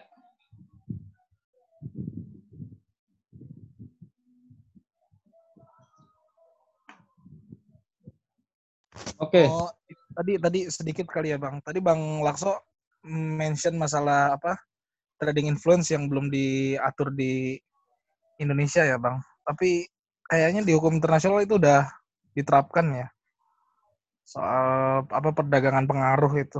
Mungkin nggak kira-kira penegak hukum akan arah ke sana gitu ketika udah sistemnya sudah menunjang. Apalagi kayaknya itu selama ini prakteknya marak terjadi gitu. Ya, trading influence. Mungkin nggak Mas Lakso, eh, para penegak hukum ya. Mungkin kalau memang itu ada ratifikasi internasionalnya, kita udah meratifikasi atau belum gitu ya? Fahmi ini kayaknya kemarin bareng saya di apa um, um, uh, seminarnya Pak Musoli ya. Iya, anak iya dia nih emang anak Oh. RK Mas. Jadi saya saya saya uh, masuk ke soal trading in influence. Jadi memang di Indonesia secara um, formal belum diatur secara jelas, tapi itu sudah masuk di rancangan undang-undang tindak pidana uh, korupsi. Sayangnya, tapi kan lawmakers kita itu lebih concern untuk merevisi undang-undang um, KPK dibandingkan undang-undang tindak pidana korupsi. Apakah sebetulnya aparat penegak hukum seharusnya bisa menegakkan? Seharusnya bisa. Sebagai contoh, dulu mungkin kita masih ingat mengenai um, skandal yang uh, melibatkan salah satu petinggi partai di Indonesia, di mana yang melakukan uh, komunikasi dan uh, lobby itu adalah salah satu seorang orang dekatnya. Nah itu walaupun belum diatur secara rigid mengenai trading in influence, tapi ada pasal-pasal yang memang kaitannya dengan uh, perbuatan-perbuatan dia sebagai uh, anggota dewan sehingga waktu itu bisa di, dikenakan. Maksud saya adalah sebetulnya dari sisi kasus di Indonesia itu indikasinya dan kemungkinannya itu cukup uh, besar Mas Fahmi. Jadi menurut saya sebetulnya ketika itu diterapkan di dalam undang-undang tipikor akan sangat bisa mengurangi potensi konflik of interest. Karena salah satu kasus yang terkenal juga di Amerika Serikat terkait dengan trading in influence adalah kasus penjualan uh, kursi ex-nya uh, Presiden Barack Obama yang dilakukan oleh salah satu orang yang dekat dengan um, uh, Partai Demokrat. Jadi karena Obama terpilih menjadi presiden, otomatis kursi dia di um, uh, apa namanya di uh, uh, uh, Capitol itu kosong sehingga itulah dijual oleh orang dekatnya dan di situlah um, terjadi proses uh, trading influence sehingga um, orang itu di, diproses secara hukum di uh, Amerika Serikat. Nah di Indonesia sendiri pun potensinya sangat uh, banyak Mas Fahmi karena memang trading influence ini di UNCAC juga sudah diatur uh, yang menjadi salah satu perbuatan yang direkomendasikan atau didorong untuk bisa diatur oleh negara-negara yang menandatangani dan Indonesia termasuk negara yang menandatangani um, uh, dari UNCAC itu. Makasih banyak pertanyaannya Mas Fahmi. Oke. Ada feedback dari Mas Fahmi? Dia lagi WA itu, lagi lagi getik WA nih. Aduh. Sih. Intinya dapat dapat insight aja sih Mas. Soalnya kan kalau kita ngomongin konflik interest itu kan ya mungkin kalau dalam case-case korupsi ya uh, realnya perluasannya ya ada di trading influence itu sih mas. Maksudnya kalau kita bisa mengarah lebih jauh ke sana kan tentu uh, mungkin ada banyak case yang bisa dijangkau lagi gitu. Dan ya semoga ini sih bisa diterapkan lah. Makasih banyak Mas Lakso. Betul Mas. Saya boleh uh, nanggapi sedikit. Uh, ya boleh boleh. Jadi memang betul Mas Fahmi bahwa di Indonesia itu untuk um, uh, uh, trading influence belum diatur. Walaupun memang di Indonesia masih uh, cukup uh, terbatas ya perbuatan yang bisa dipidanakan terkait dengan uh, uh, um, konflik kepentingan. Tapi uh, perlu diingat bahwa ancaman hukumannya tinggi. Pasal 12 huruf A atau huruf B, eh, pasal 12 Undang-Undang Tindak Pidana Korupsi itu memiliki ancaman yang tinggi semua.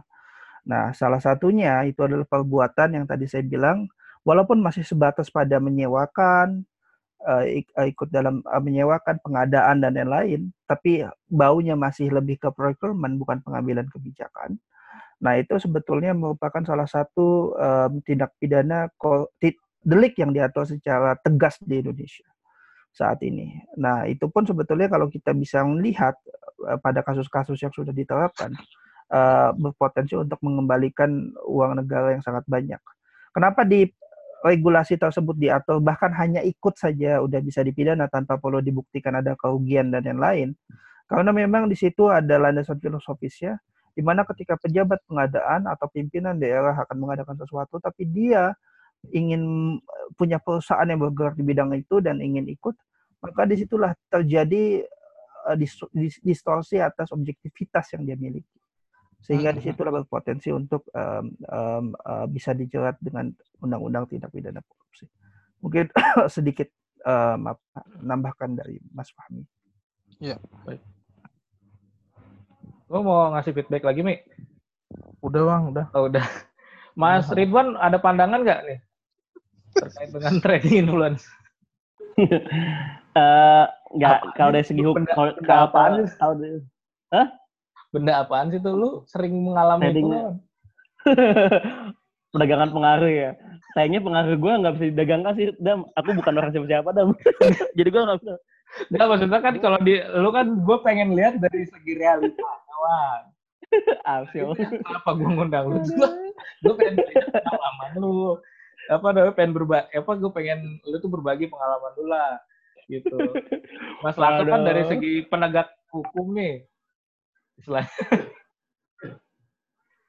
Lu gimana, Man?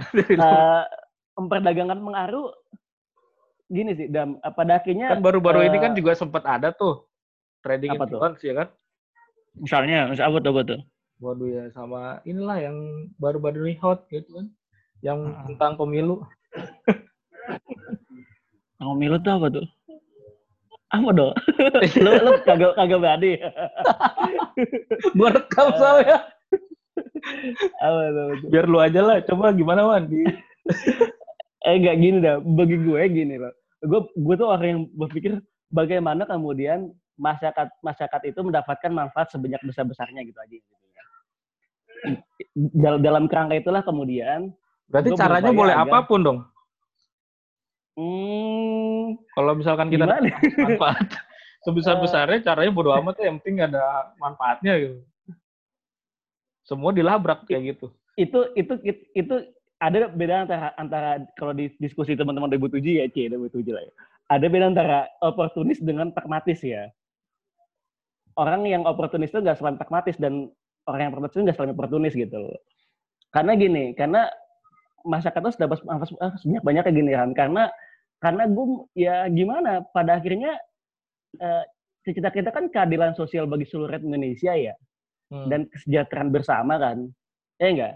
Jadi gue berpikir bagaimana agar masyarakat dulu yang kemudian di, diutamakan gitu loh. Perkara kemudian masyarakat itu adalah bagian dari bagian dari lingkup kekeluargaan kita lingkup organisasi kita lingkup uh, kedaerahan kita lingkup kampus kita itu kan hal-hal yang lain gitu dan ya kan? Udah nggak Okay. Uh, eh, tapi kan faktanya adalah kita ngebantu orang. Kita ngebantu orang, kita ngebantu orang lain masyarakat. Kalaupun ada kemudian publik yang mempertanyakan kebijakan kita itu, ya sudah kita kemudian kita bagaimana kemudian me, me, apa, menyesuaikan dengan posisi publik gitu loh. Tapi kan pada pada akhirnya kita kita berpikir buat masyarakat dulu gitu. Ya, pada sekarang gini deh, oh, okay. sekarang, sekarang sekarang gini deh, sekarang gini deh, ente mau buat peraturan yang yang sangat yang sangat rigid, yang sangat detail, yang sangat bagus lah secara logika gitu. Tapi sekeliling sekeliling Dama misalnya masih banyak orang yang susah secara ekonomi gitu. Eh enggak, masih banyak ekonomi susah secara ekonomi. Dan pada akhirnya aturan itu yang batasi mereka buat berkembang gitu. Ya, artinya, Aku nggak tahu uh, gimana gimana. Artinya peraturan itu jangan sampai bikin orang-orang itu nggak berkembang kayak gitu kan menurut lu. Kalau kerigitan itu yeah. menambah keruwetan mendingan gak usah dibikin ruwet lagi deh kayak gitu. Gue pada akhirnya gini deh gue pada akhirnya orang yang yang yang pada akhirnya uh, lebih sepakat bahwa norma sosial itu yang pada akhirnya uh, jalan terbaik jalan terbaik jalan paling ideal jalan yang bisa seimbang yang paling seimbang gitu ya. Buat supaya agar kan kalau dalam uh, tren itu kan ada yang uh, anomali ya, ada yang uh, apa ke atas, ke bawah, tapi kan pada intinya kan keseimbangan gitu kan ya.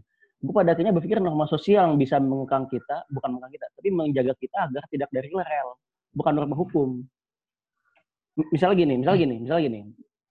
Oke lah kita menganggap bahwasanya uh, uh, apa namanya di lingkup komplek keperumahan misalnya, Dama melakukan sebuah misalnya prostitusi misalnya, ajak ajak misalnya misalnya nih misalnya nih ya, hmm. ajak perempuan main main ke rumah dama gitu kan kalau itu langsung kemudian kita norma hukum anda melanggar bla bla gitu gitu itu malah akan membuat situasi malah semakin tegang gitu loh.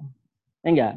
Akan semakin tegang karena apa? Karena belum apa apa sudah dihantui oleh peraturan. Tapi kalau kemudian bicara musyawarah dengan dengan norma sosial. ya kan ada ada apa uh, tokoh masyarakat sana Pak RT-nya ulama yang sedang nggak langsung pendekatan norma hukum itu mungkin lebih bisa apa win-win solution. Misalnya kemudian uh, apa karena sudah berulang kali oke okay deh Pak RT-nya ambil jalan. Gimana kalau anda berdua saya nikahkan? Gitu. Saya, saya bantu permudah gitu lebih lebih apa namanya lebih lebih solutif kan.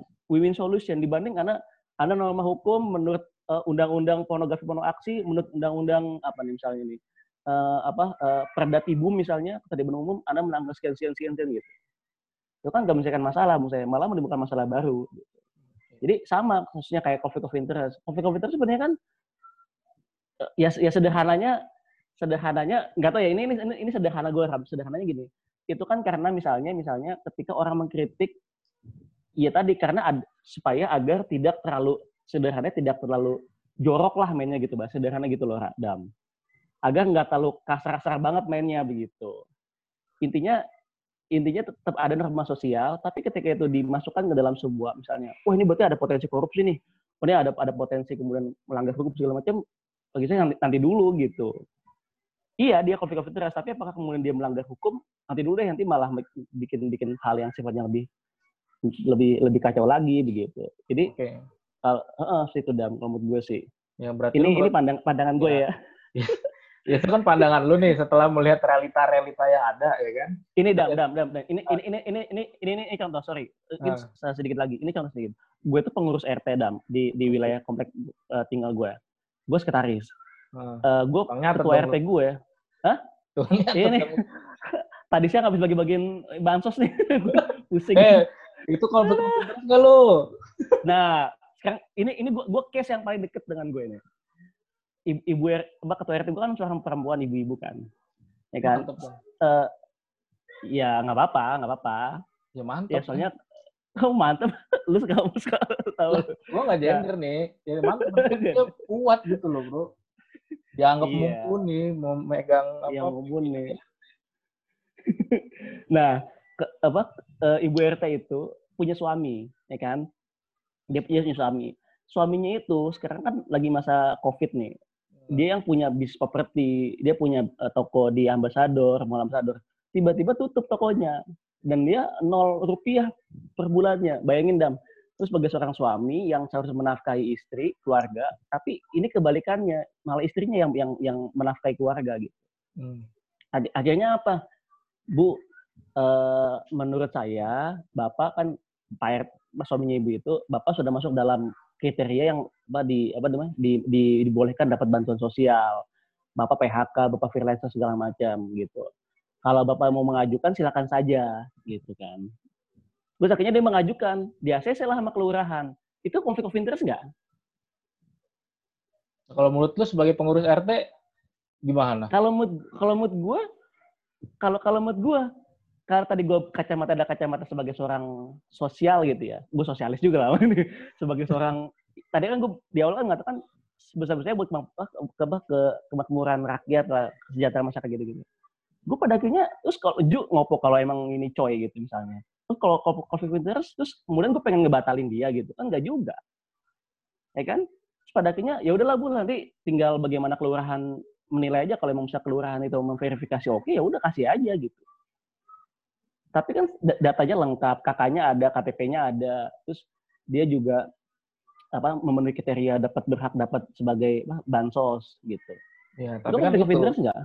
Nah, kalau misalkan menurut gue sih enggak, karena dia udah Nah, taat asas kan? Eh. Tapi kalau kita kalau kita ngomong soal bielas, wah ini jangan-jangan nih ketua RT-nya main mata nih, Mbak, eh, agar bagaimana suami itu dapat di saat warganya masih banyak yang perlu dapat gitu gitu kan. Ya kalau gue sih Iya. sebagai warganya nggak bilang main mata. Ah dia mah udah orang Pak RT ya dapat ya biarin aja dapat bagian dia gitu.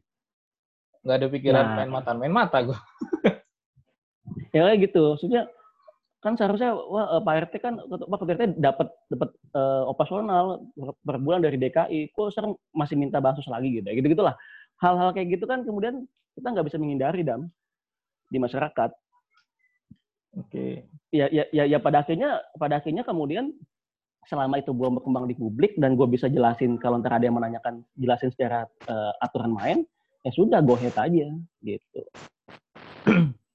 itu dam Oke. pusing nggak pusing kan Oke Mbak. Mbak ini mau nanya kayaknya nih. siapa tuh Mbak Danur, Mbak Danur. Silakan Mbak Danur. Oh, puasa nyimak kok. Tapi gini kabar Mbak Danur? alhamdulillah baik. Alhamdulillah, Masya Allah. Kalau- Lama nih ngomongin. Oh ini aja mau nanggepin si Ridwan ya. Oke, nah ini juga pegiat sosial ini Wan. Hati-hati Wan. Oh iya siap siap siap, siap. Ini kalau kasusnya si Ridwan tadi saya kira itu udah jelas bukan termasuk konflik of interest ya. Soalnya kan kita kalau mau mendistribusi bantuan itu kan harus baca kriteria. Nah selama Pak RT-nya itu sudah masuk kriteria itu ya udah dimasukin gitu. Apalagi kan itu emang bansos ini kan dikhususkan emang buat orang yang terdampak secara ekonomi. Itu selain penerima PKH, bantuan pangan non tunai, prakerja dan lain sebagainya. Jadi ya saya kira kalau dalam kasus Pak RT itu tadi bisa masuk kayak gitu. Nah kalau mau lebih bagus lagi sebenarnya dalam proses pengajuan itu kan kalau di desa itu ada istilahnya musyawarah desa musdes gitu ya. Nah saya nggak tahu kalau level kelurahan itu yang di Jakarta itu seperti apa. Nah proses musdes inilah yang tidak terjadi sehingga tidak ada yang namanya transparansi untuk untuk data-data siapa saja penerimanya. Nah, inilah yang masyarakat menganggap wah Pak RT pasti dapat ini ini ini karena ini ini gitu kan. Sebenarnya bisa ada penilaian kayak gitu ya karena ketidaktahuan aja dan juga karena transparansi datanya itu kan nggak dibuka. Seperti itu. Itu kalau untuk menanggapi soal Ridwan itu tadi. Hmm. Kemudian ini kalau kalau kembali ke yang narasi di awal ya soal yang staff sus milenial itu ya. Nah, itu sebenarnya kan yang nominal apa ya pelatihan satu juta 5,6 triliun itu penunjukannya itu kan nggak lewat tender itu. Nah itu bisa nggak sih itu kalau misalkan meskipun ya si Belva sudah sudah resign dari staf sus, apakah masih eh, ada kemungkinan termasuk apa ya pemanfaatan jabatan dan lain sebagainya gitu loh. Karena secara nggak langsung kan dengan jabatannya beliau yang masuk ke staf sus otomatis kan juga berpotensi juga untuk menggarap proyek-proyek yang skalanya ya lumayan gede gitu. Apalagi ini berita terbaru soal si Art- Arteria Dahlan ya itu ya yang dari PDIP itu tadi minta buat KPK buat ini ya buat apa namanya buat mengusut untuk ruang guru apakah ada indikasi korupsi ataupun enggak gitu. Nah ini mohon tanggapannya Pak Rakso soal itu. Terima kasih. Ya, terima kasih Mbak Danur atas pertanyaannya ya. Mungkin Mas Lakso langsung dijawab ya bagaimana eh, kasus dari ya konflik of interest yang di awal bulan ya terkait dengan 8 platform penunjukan dari kartu prakerja ini setelah mengundurkan diri ya baik itu Belva maupun ya mungkin yang lainnya ada yang lain gitu ya bisa nggak diusut secara hukum mas Art- artinya proses hukum tetap berjalan kayak gitu. Terima kasih Mbak atas pertanyaannya. Saya ada batasan tidak boleh mengomentari mengenai eh, kasus yang yang eh, belum jelas itu maksudnya belum eh, posisi inkrah dan lain-lain ya. uh, termasuk soal um, ruang guru dan kartu prakerja. Tapi saya ingin menjelaskan saja pada sisi-sisi hal-hal yang mungkin ingin diketahui oleh Mbak um, Dano ya Dano. Uh, terkait dengan isu-isu yang berkembang di kasus tersebut. Tapi saya tidak mengomentari kasus itu secara langsung. Yang pertama, hukum eh, pidana itu bekerja bukan pada status uh, masa kini, tapi pada status di mana kejadian itu terjadi atau kita kenal sebagai fate.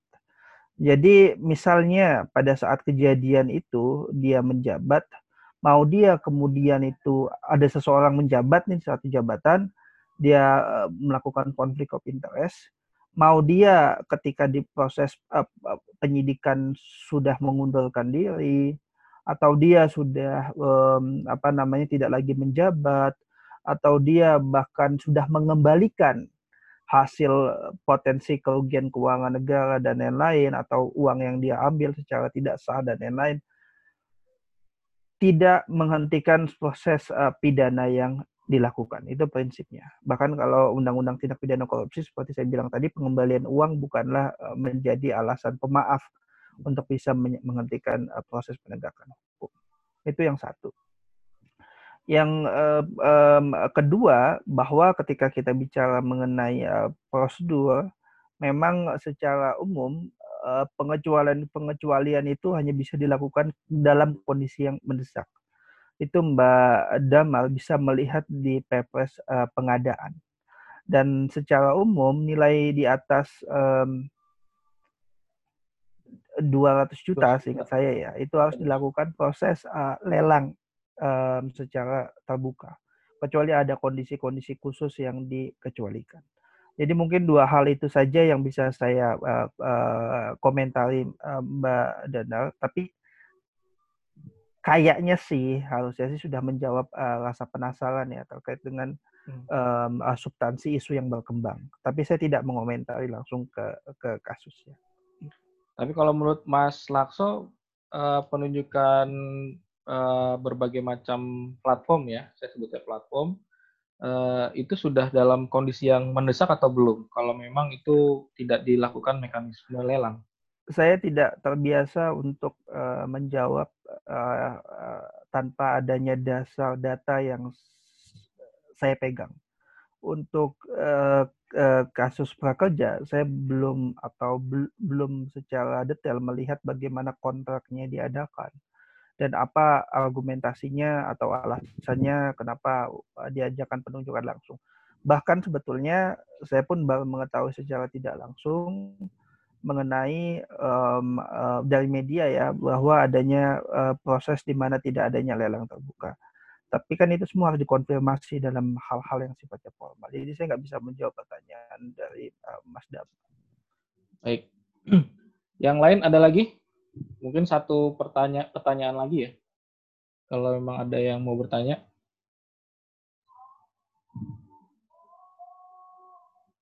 Kalau nggak ada, uh, mungkin closing statement aja Mas dari Mas Lakso sama Mas Ridwan. Silakan siapa yang mau duluan? Mas Ridwan kali ya? Mas? Lagi ngelawan anak, Mas? yang lebih senior aja dulu lah, yang lebih senior lah. Kita kita menghormati orang tua. Eh, itu kopi kopi juga ya. Enggak, save the best for the last one. Oh, oke oke. Okay, Monggo Mas Lakso duluan.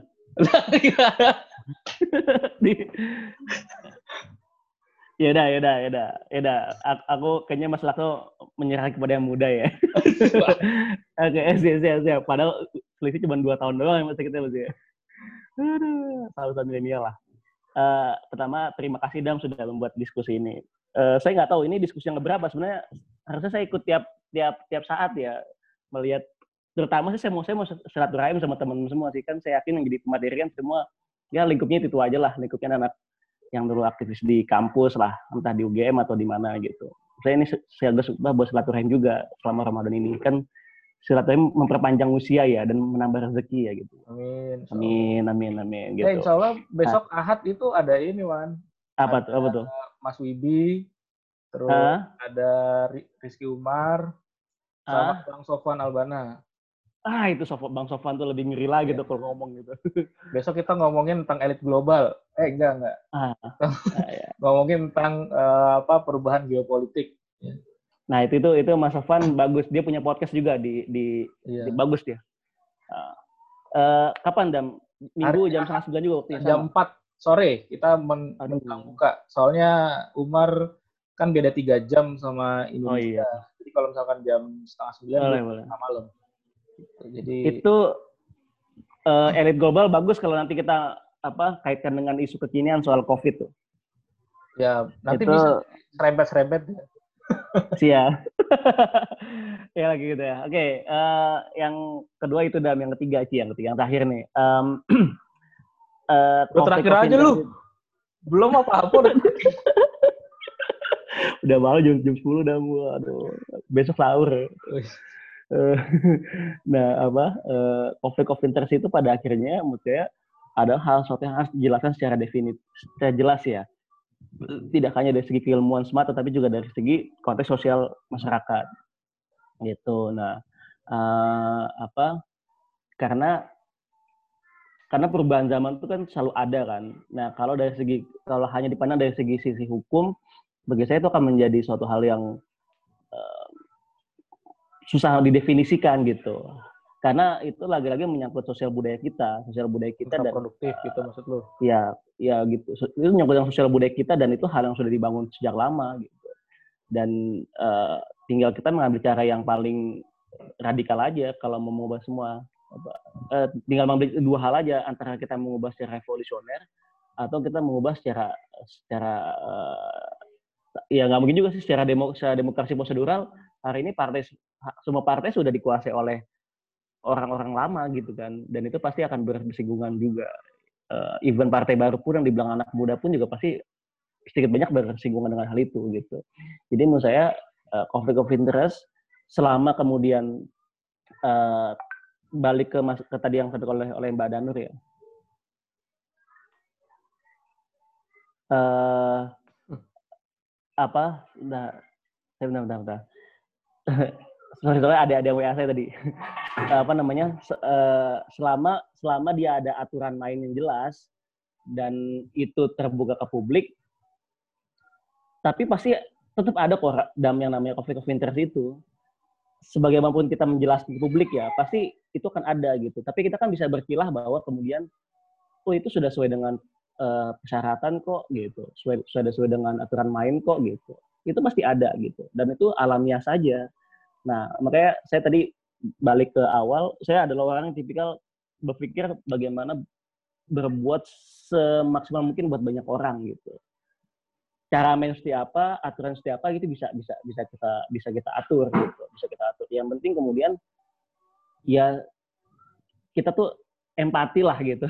Jangan sampai kemudian kita pengen pengen menegakkan suatu hal yang dianggap benar, tapi kita melihat sekeliling kita masih masih banyak yang butuh eh, apa namanya ya secara ekonomi masih di bawah gitu. Jadi kalau menurut saya eh, tapi pasti gini, tapi pasti gini eh, manusia itu tidak hidup sendirian, pasti akan ada namanya eh, ruang publik dan itu akan terjadi semacam eh, istilah itu kayak semacam saling saling apa ya istilahnya kalau dalam eh, saling koreksi gitu loh, inter inter correction gitu ya. Jadi ketika kita melakukan sebuah A yang dianggap benar, ada masukan ini dia akan melakukan sebuah kebenaran baru. Jadi kayak semacam tesis, antitesis, hipotesis gitu apa? Eh, sorry, tesis, antitesis, apa yang satu lagi? eh apa yang terakhir itu dong? Sintesa. Saya sintesis gitu kan ya. Jadi gitu. Jadi kita melakukan sebuah eh, apa namanya tindakan, terus tiba-tiba ada masukan dari orang lain, akhirnya perubahan itu akan lebih baik gitu. Tapi itu akan itu pasti tetap tidak akan me- me- me- apa namanya meninggalkan yang namanya of interest. Itu alamiah kok.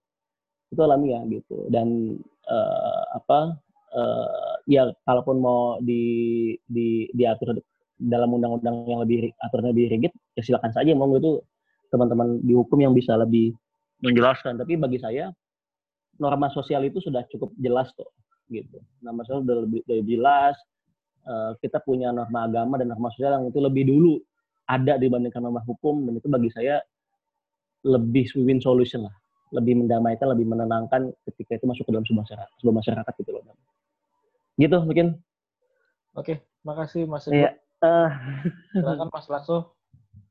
Ya, saya sih uh, sebagai penutup memberikan hal um, uh, sharing aja ya. Sebetulnya kalau saya lihat ketika kita bicara mengenai um, generasi kita ya, maka saya pesan bahwa memang generasi kita harus memberikan hal yang berbeda dari generasi sebelumnya. Memang itu selalu diucapkan oleh orang-orang dari generasi-generasi sebelumnya tapi saya pikir dengan adanya um, keseriusan dari uh, generasi kita untuk bisa membuat suatu perubahan, maka seharusnya perubahan itu bisa dilakukan.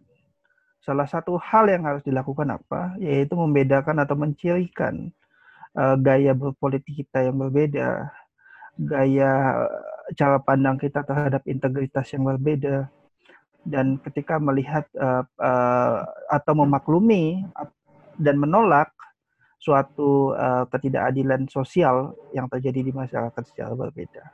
Saya pikir itu yang menjadi uh, ciri khas penting uh, yang harus dimiliki oleh generasi uh, milenial ya untuk bisa membuat uh, ciri khas yang berbeda dengan generasi-generasi sebelumnya. Itu aja Mas Bambang. Ya, terima kasih Mas Lakso dan Mas Ridwan. Saya ucapkan baik. Eh, lagi terima kasih banyak sudah mau bergabung di diskusi The Santuy Talk. Uh, saya simpulkan sedikit ya. Boleh. Bahwa konflik of interest itu sebenarnya adalah satu yang sudah membudaya di politik atau kehidupan sosial di Indonesia. Sehingga itu akan menjadi sangat sulit untuk dihilangkan. Tapi konflik of interest ini seharusnya bisa terjaga dengan baik. Ya, karena harus e, dibuat sebuah ketentuan hukum yang sangat rigid sehingga membatasi kemampuan kemauan dari pribadinya, ya, kemauan pribadi orang terhadap pertanggungjawaban publik. Sehingga publik tidak merasa dirugikan. Ya, sebagaimana yang dikatakan oleh Mas Ridwan bahwa sejatinya ya kita ini dalam bernegara intinya adalah menyejahterakan atau mem memunculkan manfaat yang sebesar-besarnya. Nah, maka itu untuk bisa memunculkan manfaat yang sebesar-besarnya, aturan itu penting untuk ditegakkan agar apa? Agar kepentingan semua orang bisa diamankan dengan baik tanpa menafikan dari sisi humanisme, hukum maupun sosial budaya kita. Terima kasih atas Setuju, setuju, setuju. Salah, salah. Ya, terima kasih. Semua.